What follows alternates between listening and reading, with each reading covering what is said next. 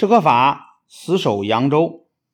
崇祯帝在眉山自杀的消息传到明朝的陪都南京，南京的大臣们惊慌失措，他们拥立福王朱由崧做了皇帝，这就是弘光帝。历史上把这个南京政权叫做南明。弘光帝朱由崧是个荒唐透顶的人，凤阳总督马士英等人利用弘光帝的昏庸，操纵了南明政权。南明政权的兵部尚书史可法本来不赞成让朱由崧做皇帝，为了避免引起内乱，才勉强同意，并主动要求到前方去统帅军队。那时候，长江北岸有四支明军，叫做四镇。四镇的将领都是骄横跋扈的人，他们互相争夺地盘，放纵兵士，杀害百姓。史可法到了扬州。亲自去找那些将领，劝他们不要自相残杀，又把他们安排在扬州周围驻守，自己坐镇扬州指挥。由于史可法在南方将士中威信高，那些将领不得不听从他的号令，大家称呼他为史都师。不久，多铎带领清军大举南下，史可法指挥四镇将领抵抗，打了几次胜仗。可是，南明政权内部却起了内讧。驻守武昌的明军将领左良玉和马士英争权夺势，起兵进攻南京。马士英急忙将江北四镇的军队撤回，对付左良玉，还以弘光帝的名义要史可法带兵保卫南京。史可法明知道在清军压境的情况下不该离开，但是。为了平息内争，不得不带兵回到南京。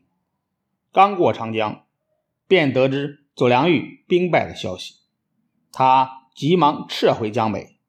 此时，清兵已经逼近扬州。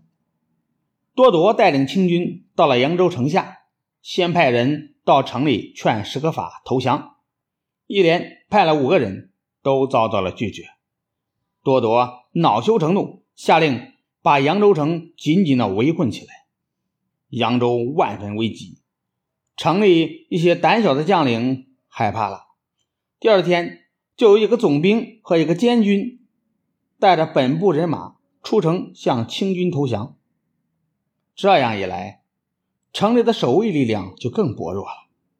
史可法召集全城的官员，勉励他们同心协力抵抗清兵。并且分派了守城的任务，将士们见史可法坚定沉着，都很感动，表示一定要和都师一起誓死抵抗。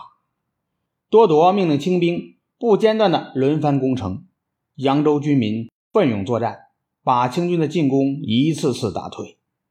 清兵死了一批，又上了一批，形势越来越紧急。多铎下了狠心，命令清兵用大炮攻城。他探听到西门是由史可法亲自防守，就下令炮手专向西北角轰击。史可法眼看城已经守不住了，拔出佩刀就要自杀。随从的将领们上前抱住史可法，把他手里的刀夺了下来。史可法还不愿走，部将们连拉带劝的保护他出了小东门。这时候，有一批清兵冲了过来。看见史可法穿着明朝官员的装束，就吆喝着问他是谁。史可法怕连累别人，就高声说：“我就是史都师，你们快杀我吧！”公元一六四五年四月，扬州城陷落，多铎因为攻城的清军遭到很大伤亡，心里恼恨，不仅杀了史可法，还灭绝人性的下令屠杀扬州百姓。大屠杀延续了十天，历史上把这次惨案称作“扬州十日”。扬州失守几天后，清军攻破了南京，南明政权的官员降的降，逃的逃，弘光政权也被消灭了。